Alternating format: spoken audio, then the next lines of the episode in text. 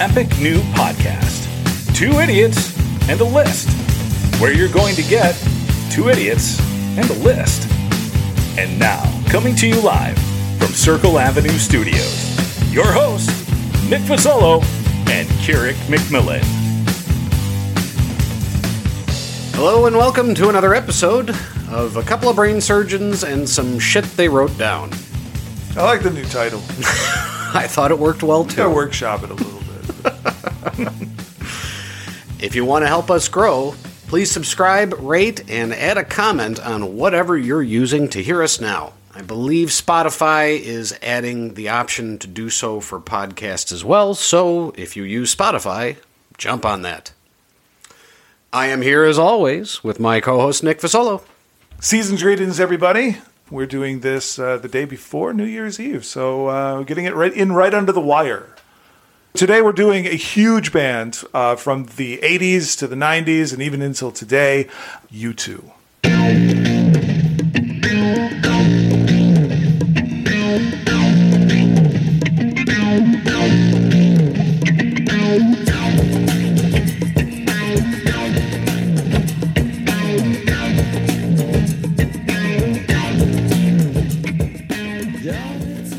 Yeah, this request came from Michael N. in the Boston area, who also added some extremely complimentary comments to our Facebook page.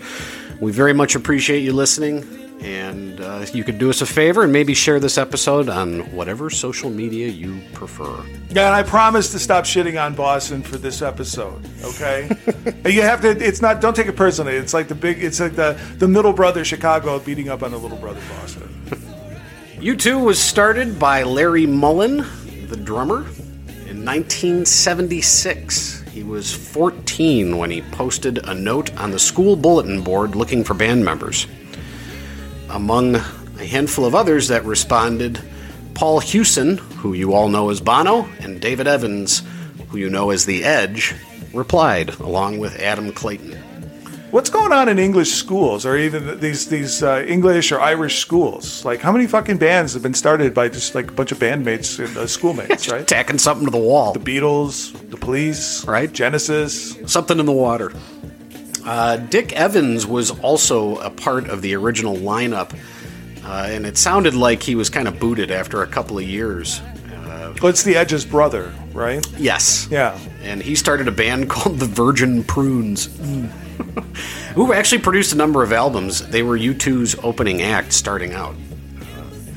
The original band name was Feedback, and then it changed to The Hype. And these guys started as a cover band for punk acts like The Clash, The Buzzcocks, and the Sex Pistols. Yeah, I think I heard my brother just fall off of his couch. you reference U2 as a punk band. I, I tried hard to listen for punk in their stuff. You could you could possibly have the argument that some of their early stuff was in that avenue, but uh, that feels a little bit of a stretch. It's post punk, but uh, their talents were, you know, destined them for way beyond punk. Yeah. You know, for a band that had, had off, has often said is like we fucking sucked. Like they couldn't play their instruments for like for the first six months. Right. Like, seriously, could Yeah. not play their own instruments. Except maybe Larry was okay at the drums, but you know, you got the Edge there who could not even barely tune his guitar. No. Uh, and you know, just to stick with it for that long and just to make something out of it, like that's a lot of drive. Yeah. There, there, there was a vision there early on. Mm-hmm. Bono ended up being called Bono by school friends, which appears to be an adaptation of the Latin word bonavox, which means good voice. That wasn't that fitting. He's been knighted in Britain. He's received similar titles in France and Portugal. These guys are successful. Uh, one estimate I saw said they've sold between 150 and 170 million albums worldwide. Oh yeah. And their tours are nearly the, the, the highest grossing tours every time they go out. Mm-hmm. Going back from the Joshua Tree tour in 87, they played 110 dates, made about $100 million. Zoo TV, which was their biggest one really, played 157 dates over two years. That's a lot. right? 151 million. Then it goes up. We'll skip over to like they get to like the 360 tour where they played 110 dates. They made 735 million dollars on that It's tour. insane. over nine tours, over about like two and a half billion dollars, It's insane. It's crazy. and a lot of it is spent on the show. Yeah. it's incredible. Now you've seen these guys more than once. through the extraordinary generosity of of a person I know, I have been extremely lucky to be in some excellent seats for their last five or six shows. Like we're talking like they have this area called the Red Zone. And so U2 only plays Stadia. And the last time they played around here was the you know the couple of they played United Center, but they also played Soldier Field. And like I have a video on my phone. Like I'm I'm so close to Bono, I could trip him off the stage You're shooting up his pants leg with, your, with your camera. it's, it's in, so that that type of access, you know, through this extraordinary generosity, I would never be able to to to afford those tickets, and uh, you know, I just. I, I'm forever grateful for that, but like to look back from that stage setting where I'm sitting or standing and seeing like Soldier Field packed with 85,000 people, right. it's incredible. Yeah. And to watch these guys perform, but like Bono commands all of them, like all the way back, all the way back to the very back last row where your season tickets were, so you can scratch God's toe. Like the, all those, guys, they're all jumping up and down. It's incredible. Like it's it's really quite a spectacle. So yeah, I've seen these guys more than I've seen Def Leppard. Wow. Yeah, like nine times I think. That's that's impressive. Mm-hmm. They have won 22 Grammys. That's more than any other band. And Rolling Stone has them at number 22 on the list of greatest artists of all time. Care to take a shot at who rounds out the top three of that list? Oh, the top 3 Uh-huh. I got to figure the Beatles are there. Yeah. Got to figure Elvis. Well done. maybe Hendrix. Bob Dylan. Dylan. But two out of three is pretty good. I re- remember being a fan of these guys back in '83 when I saw their very first video uh, New Year's Day on New Year's Day, and I was like, "Huh, that's interesting. Big hair for a lead singer. Like Bono had huge hair. He did. But I've always tracked their career, and like when Joshua Tree came out, I was like, man, I'm all the way in because I'm a very visual guy. Obviously, I, do, I watched a ton of MTV throughout my life, and their their videos have just been stylistically cool. Yeah. They had an image, Mm-hmm. and he knew you know what he was doing uh, with that image. But we'll get into you know Sure. how those things backfire too. Before the Reddit guys jump down your throat, a note I saw said that Gloria was their first video on MTV. Okay. I, I wouldn't even know how to get to Reddit. Uh, their first three albums, Boy, October, and War, were produced by Steve Lillywhite, who also produced a ton of, just an unbelievable number of albums for huge names Peter Gabriel, Dave Matthews, The Stones, Morrissey, Talking Heads, Pretenders, Thompson Twins. After that, I was like, I'm tired of writing down bands. It's just, it's huge. This guy was unbelievably successful as a producer. The model from the cover of the album Boy was also the model for the album War, but his expression was changed to one of anger or fear. Mm-hmm. And he's also the same kid on their greatest hits albums, and he's wearing a, a military helmet. Joshua Tree went platinum in 48 hours in the United Kingdom. Yeah. 48 hours. Just a mega crazy album. Yeah. And yet, With or Without You and Still Haven't Found What I'm Looking For are the only songs to hit number one mm-hmm. in the U.S. Yeah. Back to back. Yes. Yeah. Yeah. Yeah. Made them, that album made them icons. Like, took them out of rock and roll stars. Hey, they did a good job at Live Aid. Cool. Took them into the stratosphere of the icon status. Right. Like, you're talking Michael Jackson, Madonna, U2. Right. You know, they're just he, they're right there. As a matter of fact, it was Rolling Stone dubbed them as the band of the decade in 1985 That's right. right? The great pastime of American media, right? We love to build our, our heroes out of the clay beneath our feet, and we love to smash them apart. And that's exactly what happened with Joshua Tree. Right. They toured on that fucking thing for two years, became mega superstars. They knew it. They kind of felt it, and they're like, you know what? We're going to do another, uh, you know, uh, what was it Rattle and Rattle hum, Hum. right after that. And in an interview that I saw with Adam, the the bassist, he kind of said it's like, yeah, we were, you know, we didn't mean to put ourselves on the same pedestal as BB King and Bob Dylan, but that's how it came off, and that's how the people received it, and I can't fault them for that. We fucked that one up, and he's like, we'll never do that again. There was such a whipsawed backlash against them almost immediately. Like, yeah, you guys are absolutely superstars. What's this Angel in Harlem shit? right. You know, what are we doing? Fuck you. What do you think you're as good as Bob Dylan? And that wasn't the point, but it, like it spun out of control for them. Yeah. And in his last, the last show on the last part of that tour, that Bono had said, he's like, we're going to go away for a while. And I think he said, he's like, we have to redream the whole thing up again. That's an artist talking. Yeah. Yeah. That's how you know he's an artist because any other band could have said, fuck it. Sold 25 million to Chase Joshua Tree. People hated Rattle and Hum and it still did well. Yeah. Still got a number one out of it, right? We'll just keep on doing the same shit. Bill Maher once said of Gwyneth Paltrow that people have kind of created a cottage industry out of hating her, right? It seems like we're going to hate on these guys because, well, maybe because we can, maybe Easy. because they're so successful, Yeah. maybe because of what they sing about or how they sing about it or the philanthropy that they do, which seems like really shitty reasons to hate somebody. But I just that when I think of uh, when I think of U2, for some reason, Maher's saying that stuck in my head. Sure. And Rattle and Hum did not help that cause. So are we just going to jump dive in? I, I don't have to tell you this. The list that I have, I, I just finished it, and I'm not happy with it already because I've got a list of probably 15 songs, and I'm just like, I just don't know which to pick. So my honorable mention is "Hold Me, Thrill Me, Kiss Me, Kill Me."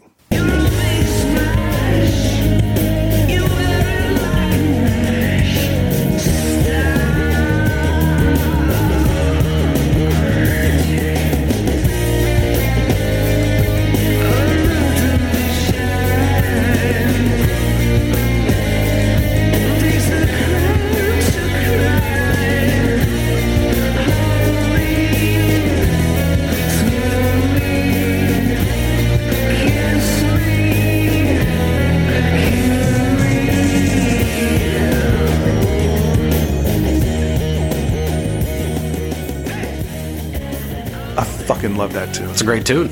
And the video is fucking awesome too, where they're cartoonized into the Batman cartoon.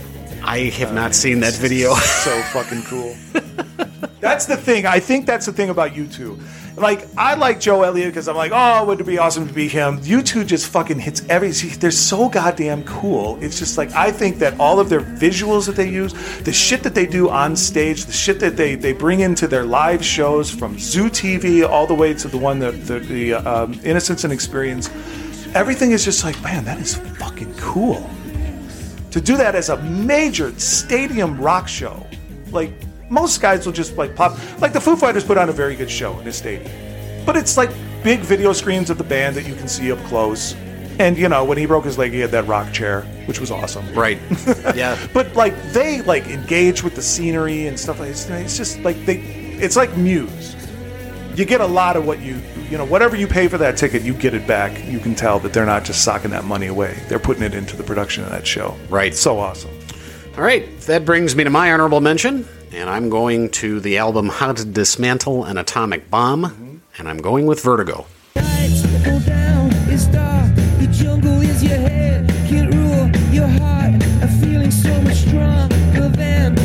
Your eyes are wide and though your soul it can't be bought. Your mind wander.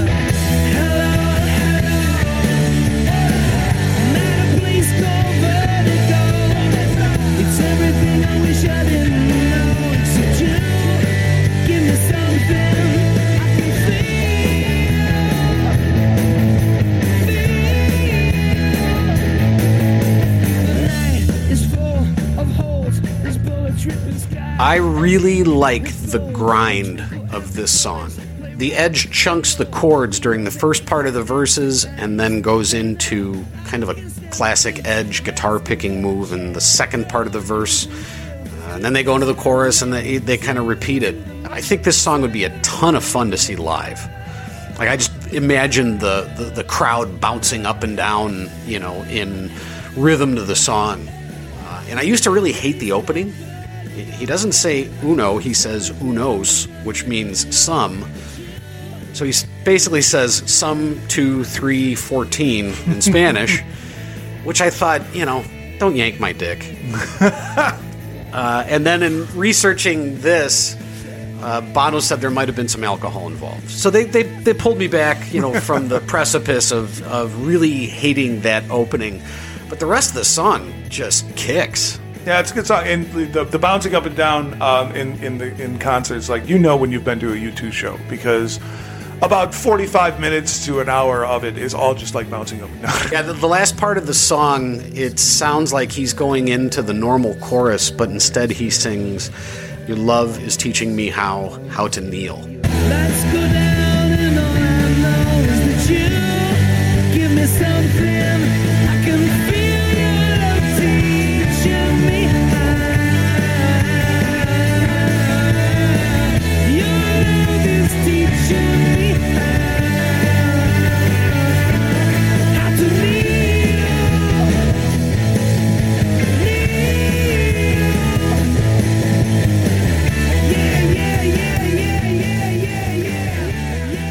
And I just thought it was really cool how he tied that line in to add some additional lyricism without kind of overburdening the song or going into a, you know, part C or part D or something else in the song. So I'm I'm I'm a I'm a fan of that. That's a, that's a good tune. It's a cool song. All right, what you got for number five?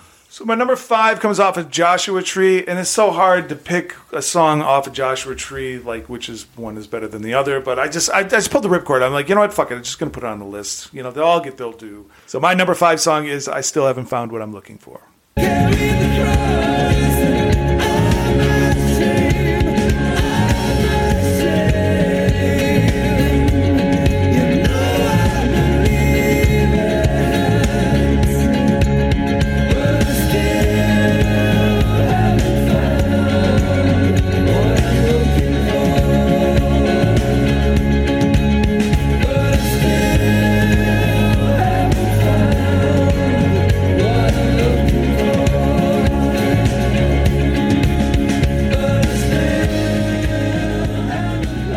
Such a cool way to like intro a song but and i'm not prone to do this but if you listen to like larry's drums drummers are good for like fills you know you kind of listen for that that's part of like how they get the show off i really haven't heard too many drummers do kick fills like he fills with his kick drum mm-hmm.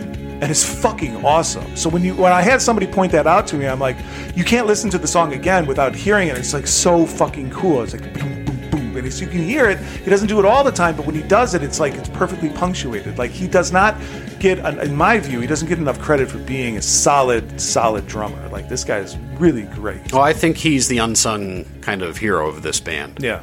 Because it sure as hell isn't that bass player.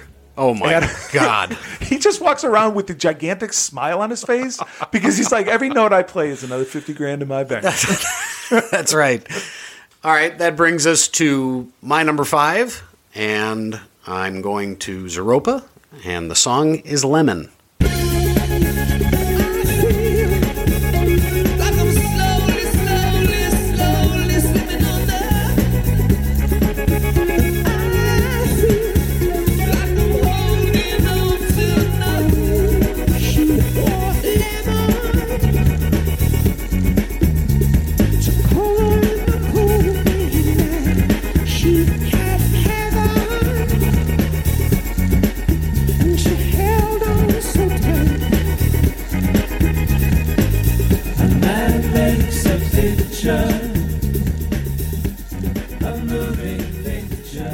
Is a song about preserving memories through film.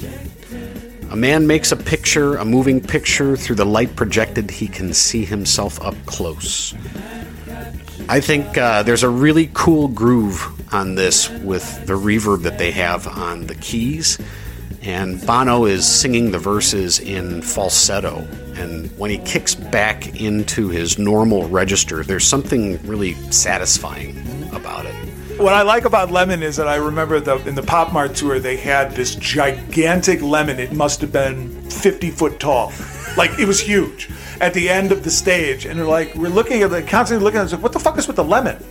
And like one of their um, one of the um, what do you call it? when they come- Stagehands? when they come back? Oh, after encore. One of their encores, like they came out of the lemon. Yeah. So I read s- I read something about that tour that indicated that that was a difficult tour for them. not a great sound for them. Difficult tour for them. They rushed the end of the album.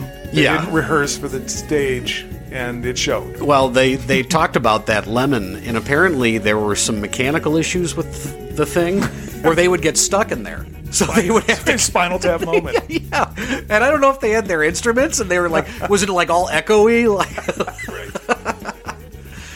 oh man! Well, what do you got for uh, what do you got for number four?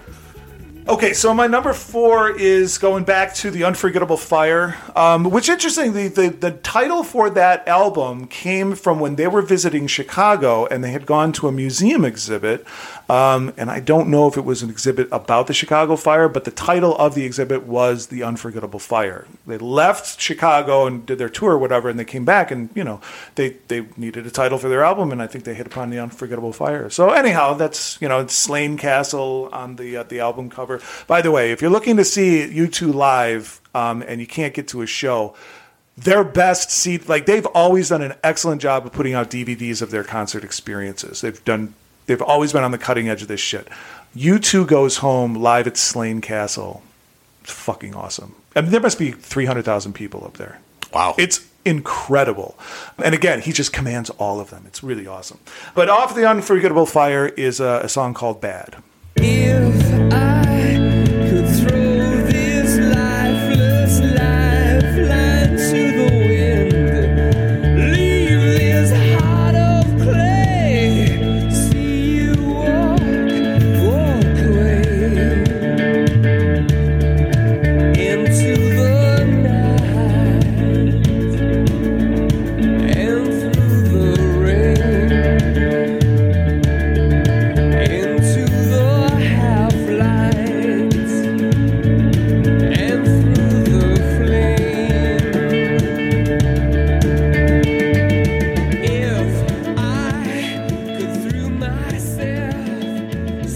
I love this song because, you know, with with The Edge, many people don't give him credit for being a good guitarist.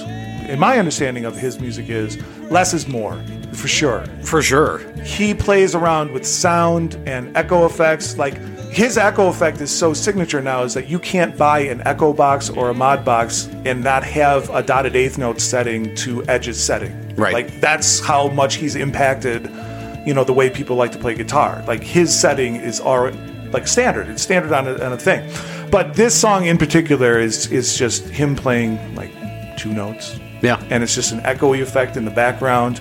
It's Bono's falsetto. It's the, the his lyrics are so just his lyrics in a lot of these songs, like like um, "Bad" or "One" or, or um, "With or Without You," they're so relatable to a multitude of different Right. human experiences. Right. That song is all about heroin. Yeah. It's about heroin addiction. Yep. Presumably why it's called bad. Yeah. Uh, but uh, the recession that hit Ireland and the rest of the world in Mm-hmm. the early 80s led to a jump in heroin addiction in Dublin. yeah. And so that's why he, he lost some folks apparently that were close to him. He has tied the, the loss to a variety of different people. Uh, but uh, I, I, I was a I'm a big fan of this song. This was one of the ones I wrestled with in terms of whether or not to, to Yeah. drop it on my list as well. I think the the drums are great in this song. I like the fact that you know it, there's a continuous build uh, in the song of sound and volume. no one will be surprised if you're a fan of this show. I was the one, you know, I was a kid sitting in my basement in the summer of uh, 1985 watching U2 perform, you know, on, in Live Aid. And this song, they had three songs for that set. They only got to play two because this song went on for like 12 minutes.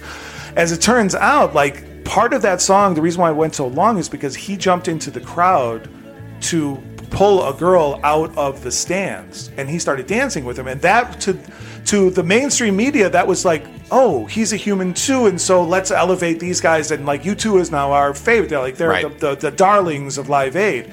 Later on 20 years later or so that young woman had given an interview. They found her somehow and they, they, they give she given an interview. She's like i was being crushed to death up against the gate, and I was pointing at Bono, and he saw me, and I watched that video and you and on YouTube, and you can see he's not going out there because there's the girl that I'm going to dance with. He's going like he tried to get security, he couldn't get him, and he popped over the fence and yanked her out. It's pretty stunning. Like, Right. and she said he saved my life, and like their dancing together was like he's like. It's gonna be everything's gonna be fine. You're safe now. It wasn't like Springsteen pulling Courteney Cox out of the audience. No, no. Brian De Palma directed that video. For Did he really? Yes, he did. oh man. All right, so my number four is "Beautiful Day."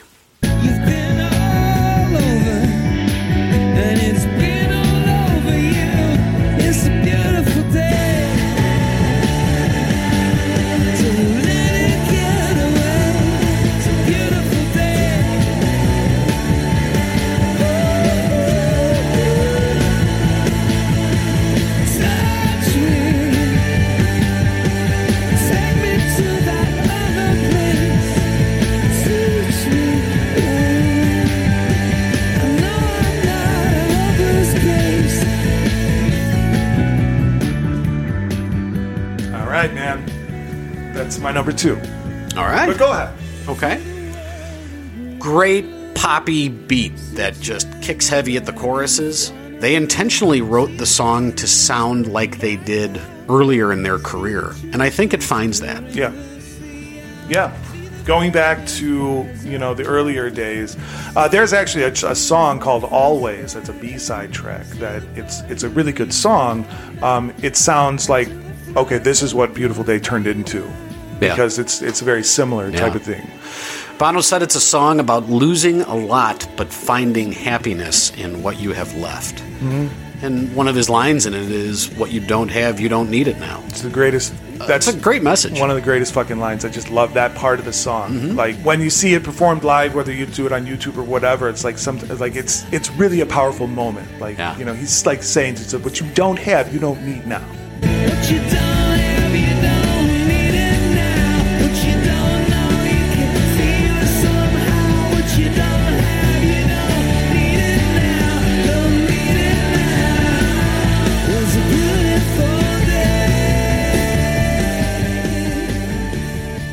Such a great song. That's why it's my number two. It's also part of my number two is because the video is fucking awesome. It's them walking around Charles de Gaulle Airport and just being U2. But like they're U2 as worldwide famous people, and people are kind of like gawking at them. Right. The great thing about U2 is like they play to that. They're playful with it. They're not they're not Michael Jackson about it. Of course, nobody was really Michael Jackson because he was just a different type of superstar. But they deal with that same type of fame and they're kind of playful with it. Now, I don't know how much of that was really staged or whether he takes the bite of the apple from the girl in the terminal or whatever. But one of the coolest parts about it is that when they're on the runway, they're, they have their setup on the runway and they, they uh, there's 747s taking off and landing at, like at the apex of the chorus. They're probably CGI'd in, although it was 19, was it 2002 or whatever it was. It looked good at that point. It's always cool to see that. It's like really fucking cool. Just cool. This Yeah. is a great song. Yeah, I'm a, I'm a big fan of that tune. I think it's just got a great drive to it. Great build. like, yeah, yeah. All right, what's your number three? So my three was had held the top spot for a long time. It fell down because like "Beautiful Day" is up there. I can't. I always go listen to that song, and this song to me is kind of emblematic of the whole experience of listening to Achtung Baby. One of my very favorite albums of all time, and the the track is so cruel.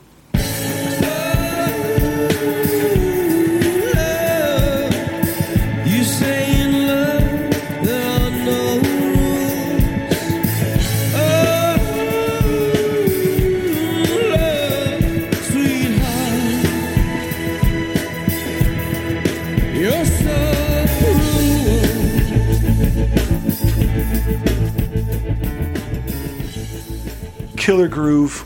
The bassist puts down a sweet groove, and then uh, Larry kicks in with just, uh, just it's a really s- slow swing, and the lyrics are just talking about like you know this this whole album is it's like an album of like betrayal and redemption.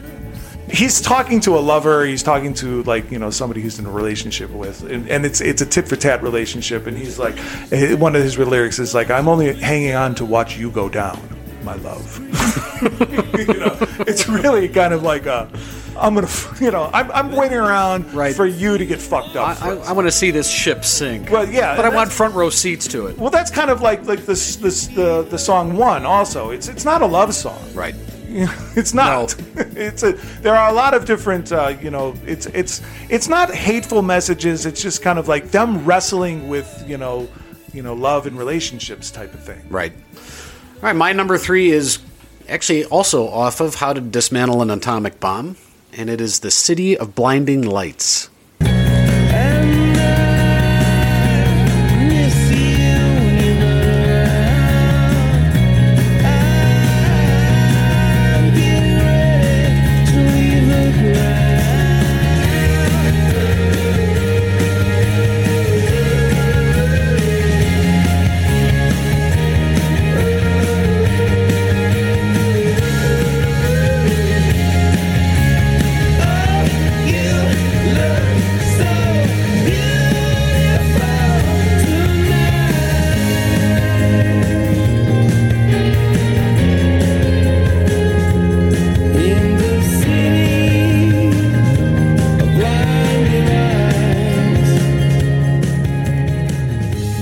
Lot of meanings in this song. It was originally written from a memory of Bono going to London as a teenager. And then some lines in the song are also an ode to his wife, who he's still married to. And, and this was a woman that he grew up with, or at least went to uh, like middle school or high school with. Yeah. They played a show in New York City shortly after 9 11, and he was playing, or they were playing, Where the Streets Have No Name. And while he was singing the song, he looked into the crowd and he could see a, a large number of people in the audience were crying. And so he yelled into the microphone, You look beautiful tonight. And that's where the chorus really came from. Yeah. There's something really admirable about how they write. You know, when Van Halen wrote "Beautiful Girls," you knew what you were getting. Mm-hmm. Yeah, yeah, of there, course. there wasn't there wasn't much mystery to it, Yeah. and it probably took them you know, ten to fifteen minutes to write the lyrics to that song Yeah. you know, it's good for what it is. These guys, you know, they take their concept. It just sounds like a very fluid thing that, you know, eventually they, they take that concept and move it around and, and shape it, and, then it eventually solidifies and gets kind of molded into hmm. place over time. Yeah. So this music is not something that is, you know, you certainly can't call it banal. It has depth. It has it has history. It has.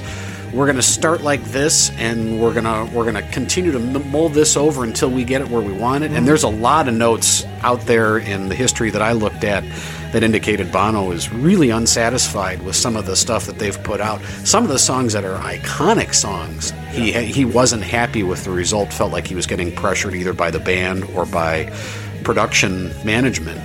Uh, that's I, there's something about this song that I just I like the uh, the, the ooh ooh oohs that lead up to you know you look so beautiful tonight. Mm-hmm. There's a really odd bridge in the middle that doesn't quite fit the style of the song, but I can get over it. It's not unpleasant. It's just weird.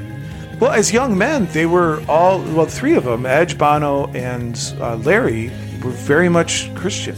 Oh yes, Like- religious overtones in these songs are strong. to a point where Adam, who was not, was Adam was kind of like the troublemaker. He got kicked out of a couple schools and stuff like that, and uh, he was in this band with three guys who would regularly go to Bible studies and things like that. And they're not, they weren't fucking around. They were Christians. Yeah, they And were he's serious. Like, he's like, you know what? I don't think I'm right for this band. And they're like, let's take a step back. Right.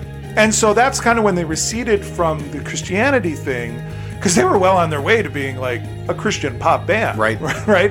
And so Adam was kind of pulled them from that precipice, but it's still there. Oh, sure. Like all like Well, they close every concert with 40, and that is an adaptation of Psalm 40 from the Bible. yes. You don't feel like you're getting preached to, at least not about Christianity. You might be getting preached to about other things by U2, which which is a, an unfortunate side effect of the philanthropy, I think. Yeah, I mean, here's the thing. I don't think I'm not going to go off on a rant here, but I just think that their part of Christianity that they choose to like expose their the the the, the community to is more of kind of like the Jesus was a good guy. Right. This Be- is what he wanted. be nice you- to each you know, other. yeah, be cool to each other, and that's that's pretty much the message. And Yeah. that's really what you get. You know, and I don't mind that at all. and I'm not I'm a, good you with know, that. Not a particularly religious person, but I don't mind that at all because you know he's a groovy cat. Sure, I'll dig sure. it.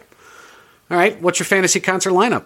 Oh, well, I've got one for you. Oh, I am looking forward to this. I've got one for you. Okay, I'm gonna I'm gonna. So this is. Do you want to go first because I've got a whole explanation here. Sure, I don't know that mine's that deep. So I, I kind of thought about this like, who are bands that are sort of like U2, but, you know, because U2 is kind of unique. They've got kind of a unique sound. And I ended up going with two other bands that have a unique sound. And one of those is The Cure. Mm. Show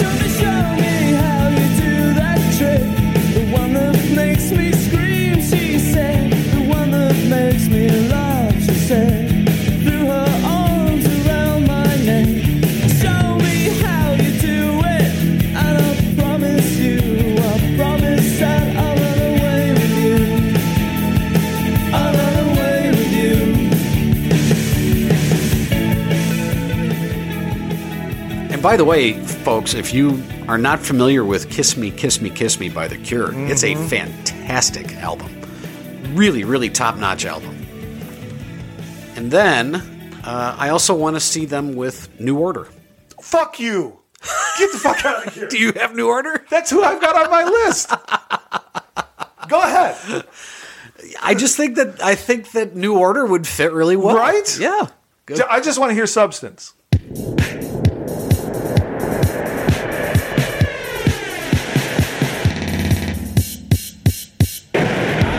deixa eu...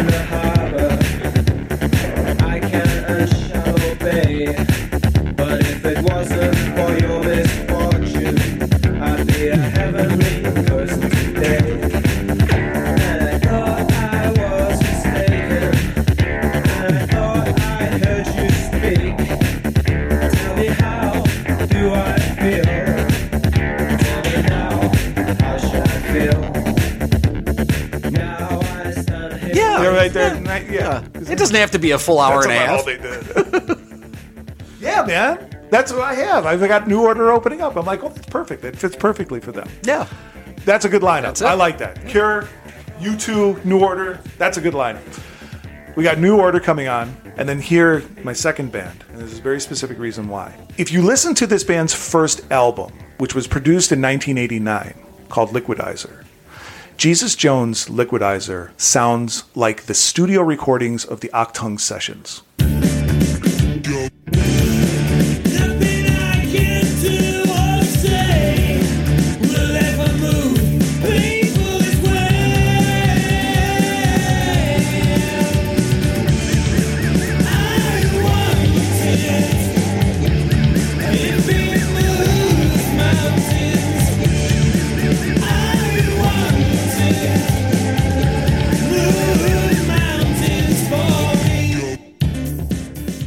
Could see that tie. They said, We're going to fucking Berlin because Brian Eno, who is our guy, our producer, he worked with Bowie. Bowie needed to get the fuck out too when he was reimagining Ziggy Stardust into his new guy.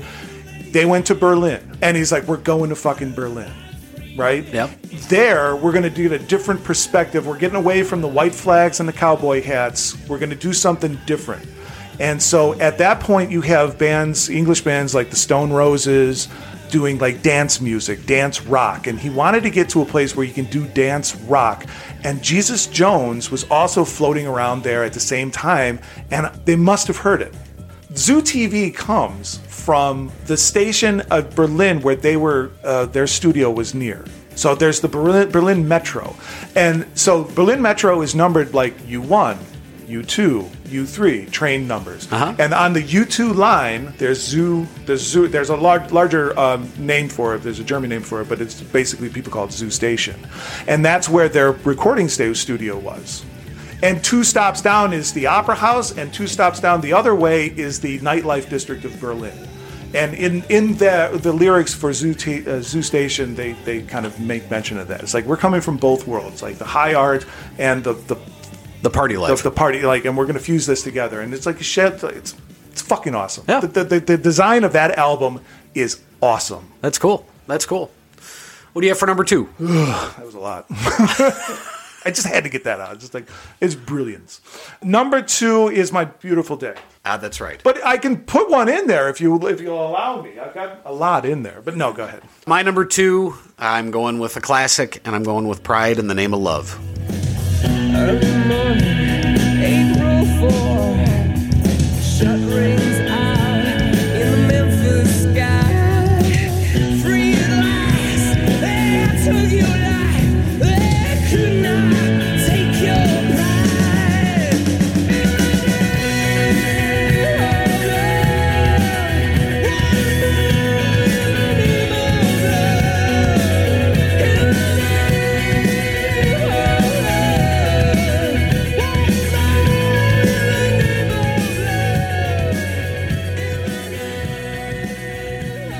Banger tune. You can't beat the message here. The song is quite obviously about Martin Luther King Jr. Bono acknowledged the lyrical error of early morning April 4 since King was murdered in the evening. It was originally written, however, about Reagan's pride of American military might. Mm-hmm. They eventually restructured it to, you know, what we know today. Uh, this is number 388 on Rolling Stone's 500 greatest songs of all time, placing it, I believe, about 100 points higher on the list than I Want to Know What Love Is by Foreigner. Oof. Listen, listen to our previous episode if you want some laughs. yeah, right. Chrissie Hynde is the backing vocalist Yeah. on this song. Uh, at the time, she was married to Jim Kerr from The Simple Minds. Mm-hmm. So the credit isn't written to Chrissie Hynde, it's written to Christine Kerr. She's the one that told Bono, it's like, you're never going to make art until you start singing lyrics that you believe in. Pride, I think, was the beginning of that arc. I mean, obviously, when they were doing stuff off of War and October and Boy, they had songs with, with some depth and some meaning. This one really kind of combined not only good lyrics and a good message, but also good music. Mm-hmm. Yeah. And they, they kind of hit the trifecta on Yeah. this. All right, then that brings us to your number one. What you got? So my number one was really not. Um, that was really never in question. It was always a number one. It was just whether or not I was sharing a spot with another song. The uh, the song is "Stuck in a Moment."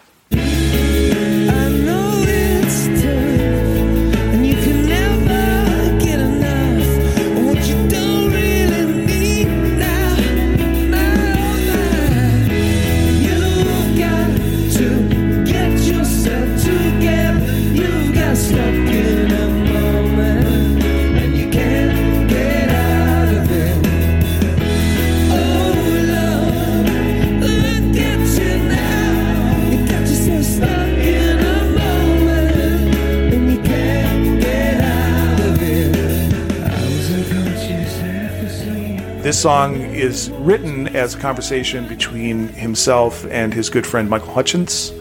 This was a song he wrote for him posthumously.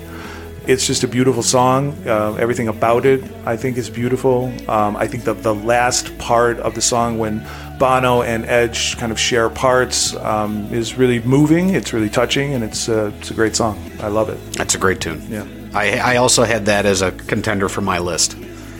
Great song. Yeah.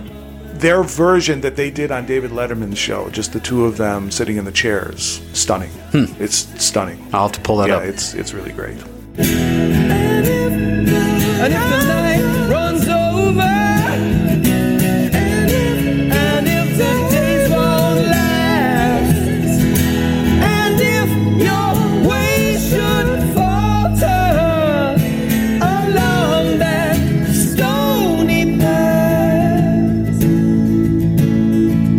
Just a moment. It's just a moment. This too shall pass.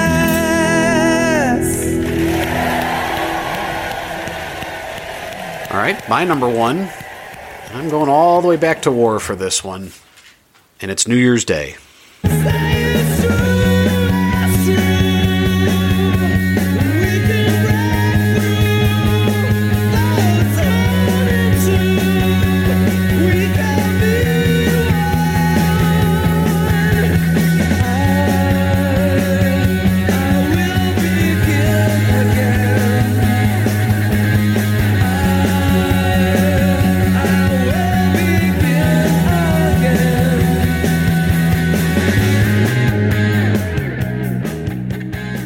When did that album come out? 83, 84, somewhere in that neighborhood. Earlier, 80, 83. 83 ish. I think I got it, you know, within a year or two, probably. I don't know for sure, but I know that my parents plopped me on a train from Chicago to Cleveland, uh, where my grandfather lived. My grandmother had already passed away. I had, we talked in the last episode about my memories of Boston's third stage, where I'd gotten this, the first exposure to real stereo sound. Uh, this was me riding on the train, and I had a handful of cassettes with me, and one of them was U2's War. And I really dug into the album. I, I liked it a lot. It had just a raw sound, and it's that early raw sound of U2 that I knew first. Edge isn't using the same reverb effect that he used throughout so many of his other songs. It's it's like I said, it was raw. He chunks the guitar quite a bit and uh, drops a, a pretty simple but fairly decent guitar solo in the song. Uh, the bass line is simple, as expected, but it's not. He's he's not just repeating the same notes, you know, on a repetitive line. It's a little more varied. Bono's really high and clean, uh, and he's up in the mix.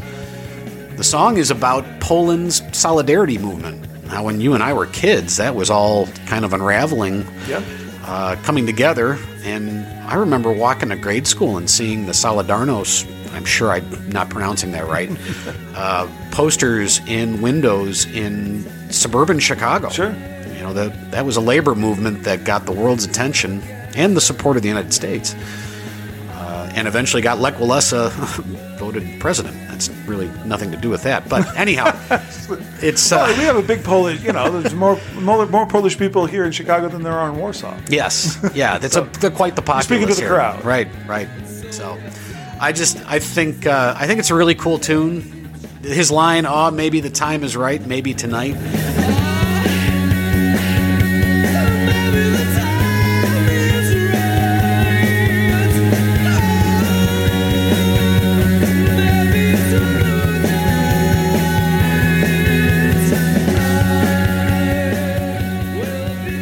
Sings that, it's just it's crisp, and mm-hmm. and I like I like this song a lot. They play it at every show. I think there's one of the, one of like four or five songs they always play at, at shows because that's what people want to see, and and it's, it's amazing to see, especially at that line. The the entire the house lights go up and the whole fucking place is just like, Just- like just if you were to open up the doors of Soldier Field and let everybody run out on the streets like they were ready for revolution, right? They- they're ready for it, Right, right. All right, what's your most hated? Uh, man, I couldn't. I mean, I it was a hard thing for me to come up with a, a most hated, um, but I will go and and you know kick a man while he's down on the Rattle and Hum album. Um, Desire just never really did it for me.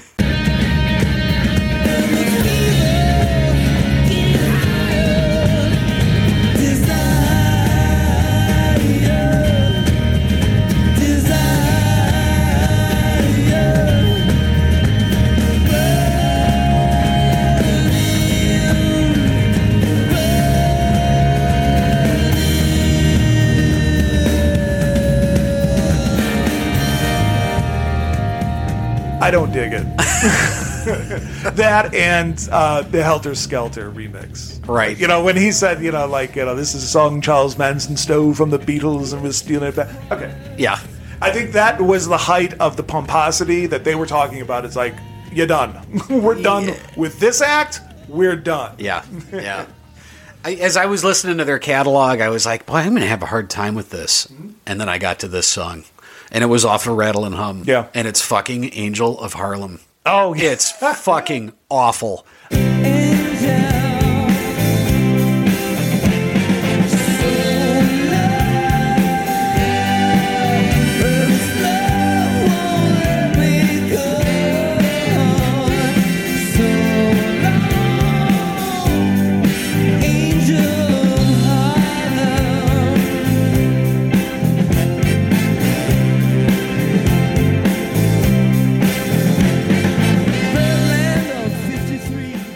There's something about the melody combined with the horns that just irks Yeah. me. The way he sings "Angel" is kind of whiny, you know. Ah, swollen like a bee sting. it just doesn't work for me. that and when love came to town with BB King. Yeah, with BB like, King. Like, like BB's just being a nice guy. He's like, I'll, I'll play with you guys, but Yeah, Come on. like I, I with you there too, and, and that was also so I had those two on, on the list, and that was that was going to be my follow. You know, once I made my decision, it was going to be one of those two. But but yeah, it was Angel of Harlem. All right, what's your coolest four seconds? I got a lot. Okay, I got a lot. kick it off. All right, so before we get into that, my wife, who's also a huge uh, U2 fan, she wanted to put, she wanted to play along at home. So I'll just give you her. I'll, I'll run down her top five. Number five spot, she had "Sweetest Thing." Number four, she had "Elevation." Number three was "With or Without You." Number two is one, and number one is "Stuck in a Moment." With the same one as I. It's no wonder I married this woman. huh? All right, man. What do you got? I love "Numb."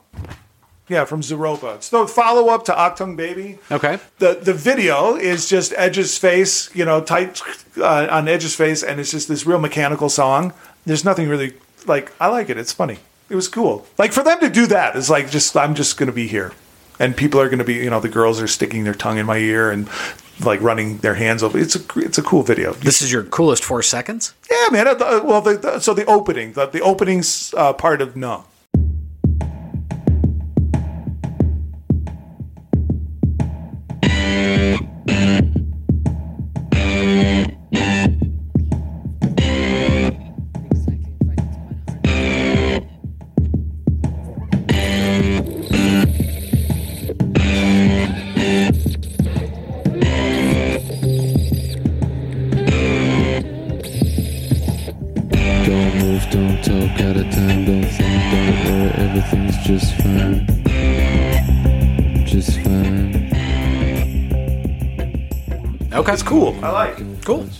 The beginning of seconds off of War, they repeat the in- initial riff like it was an accident.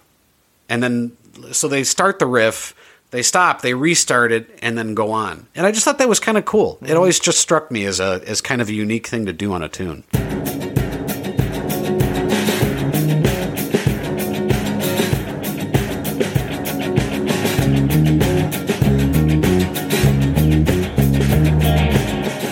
Their last album, Experience, uh, Songs from Experience 2017, they uh, did a track called Get Out of Your Own Way. It's a really awesome track. It's about America kind of like dealing with, you know, what you were dealing with in 2017.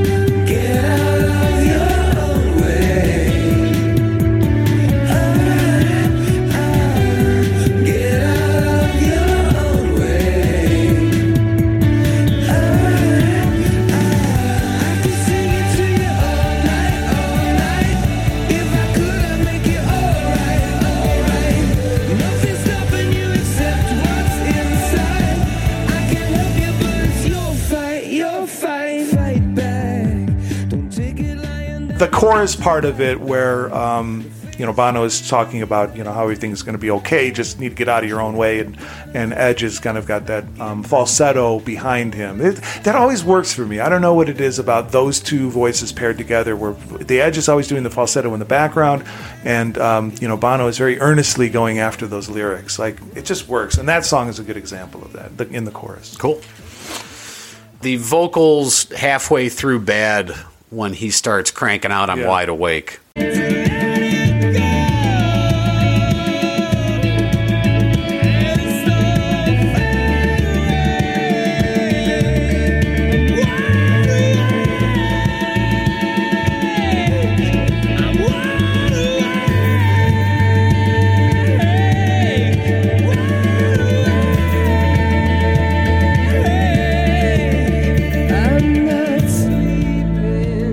I just thought that was a, a good clip. Yeah.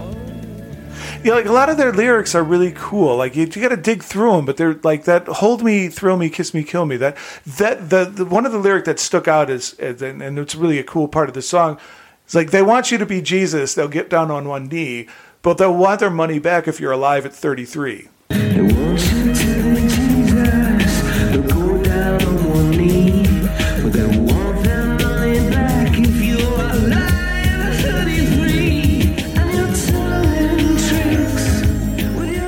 That's a cool lyric. I like that. Yeah. Uh, the intro to Zoo Station, which you mentioned earlier off of Achtung Baby, has a really crunchy, distorted guitar.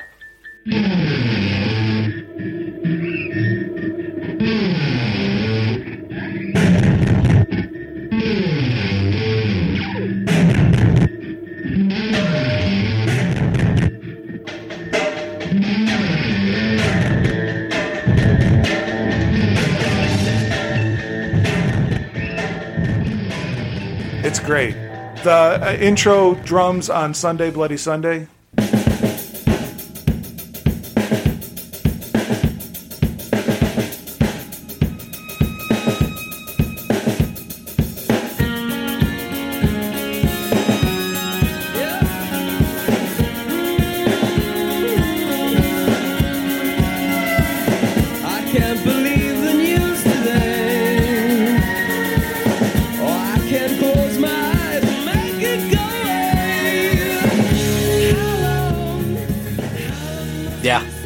And now they just play that song with Bono and Larry with a what do you just a snare drum around his neck where they just walk around. Oh, like a like a marching soldier. yeah, yeah. That's all they and he just just pops away at that. It's really Ah, awesome. that's cool. The intro to Some Days Are Better Than Others.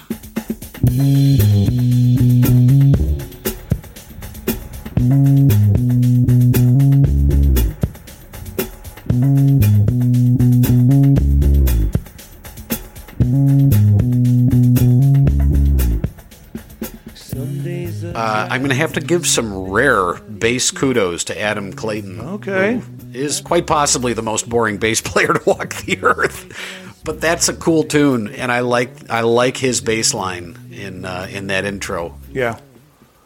I like the part in uh, even better than the real thing when he uh, that video is also really groundbreaking for its time. What's really cool. They put it on a, a lipstick camera and they just circulated the band. It was really neat to look. But the part of that song when when he's like talking about, he's like, "I'm gonna blow right through you like a breeze."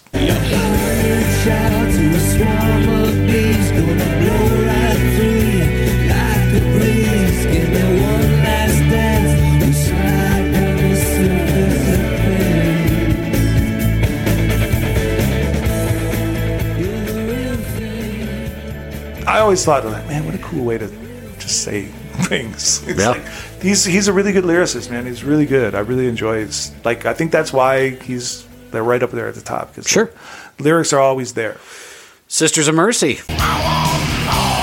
Do you want more? Oh, for sure. Yeah, I haven't listened to Achtung Baby probably in a good maybe like the whole thing top to bottom for maybe a couple of years. And I was going through and I just couldn't stop listening to it. It's like, man, every fucking song is just one after one banger after the other. Yeah, and I, you know, initially when we talked about doing U2, and, and U2 has been on our list for a while, we did get the request, and it was sort of like, well, shit, why don't we do U2? My memory of them was that sort of annoyed, and, and a lot of that probably had to do with overexposure, uh, but the sort of annoyed thought or, you know, thinking of U2 like, eh, you know, I've had enough. I, I kind of this rekindled some respect for me for them that I might not have realized I had or maybe didn't have before by listening to some of this stuff. And the fact that they were able to pull me in on songs from, you know, well after their start in the early 80s uh, that, that I, I like. All right. Who's the MVP? I hesitate to give it to Bono only. I thought about that as well. You know, you could tie it to obviously all of them had a hand in writing the music, right? Every one of them is listed as writers. and the lyrics are are really strong. You know, the mm-hmm. storyline behind these songs is strong.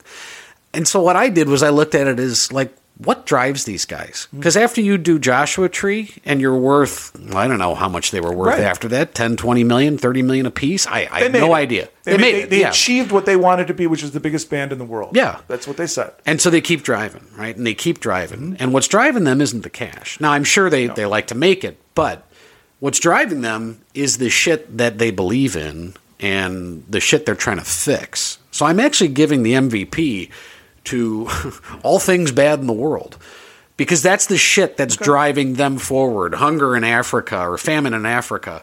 Uh, you know, water issues, uh, you know, human rights issues, They're- all they're these things. Very much involved with a lot of that stuff. The Yeah, Good, the and- Good Friday Accords. Yeah. uh, in large part done, you know, with his aid and kind of Yeah. publicity, using his platform. And his wife is a big, big Yes. activist too. She Yeah. uh, she had like a big campaign against some nuclear energy facilities in Britain, and Mm-hmm. you know they're both quite active. You know, Panama Papers aside, because you know, there's you run a fucking business that's worth billions of dollars. You're not watching every penny that goes Yeah. in and out that And door. I- And I, don't know the whole story of that. I just know they got tangled up in that mess. However, the balance of the work that they do, very much, you know, in the Christian tradition of like community and service and faith, and I like that. Yeah. I like that. Yeah. So you can get like, are we, are we going to give the MVP to the Christianity of it all? No, Okay, that's fine. Maybe you and I are saying the same thing in a different way. I think so. I think so. All right, how do you rank these guys? Skill, what are you giving them? I will give them a four, flat four. Edge is really good. Larry's really good. I put them at a 3.2 because I agree Larry is good, and obviously Bono has his skill set. Sure. The Edge, I think, is highly overrated. I really do.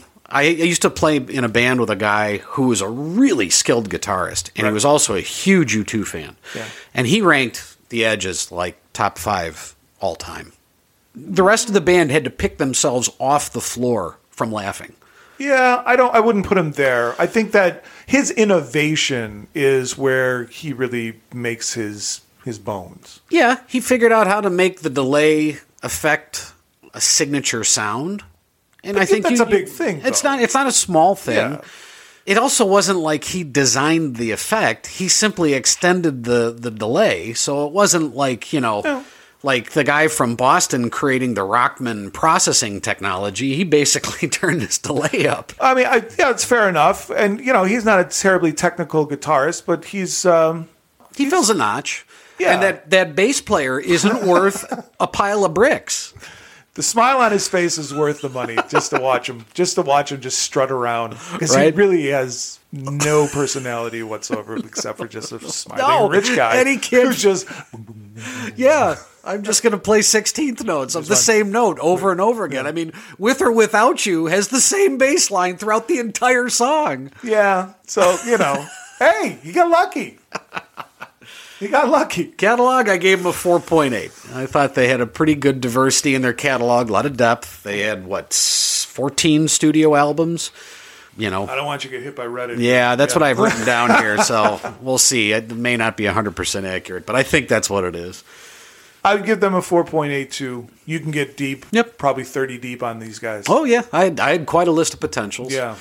Their image, I remember we used to talk about the Bono turd dance. Yes. You know? Yes. and that, that was that was coming from the Joshua Tree days, the videos that they used to put together. yeah, that looked like he had a load in his underwear. Mm-hmm. And he, uh, I- never thought these guys were all that cool. Now, I've never seen them live, so they, they're getting hit on that from me. I put them at a, I put them at a flat four. Well, anything changes when you see them perform live. It just does for me. Sure. Um, so I have him up there at 4.8 because Bono is a fucking awesome frontman. He is awesome. He is like Commands the audience. it, he's just great. It's it's fucking awesome. One of the greatest like intros to a concert as they played uh, "Where the Streets Have No Names," which is a long plodding chords of the organ and stuff like that. The band then comes out and takes its places on the stage, and and Edge starts playing the, the guitar chords.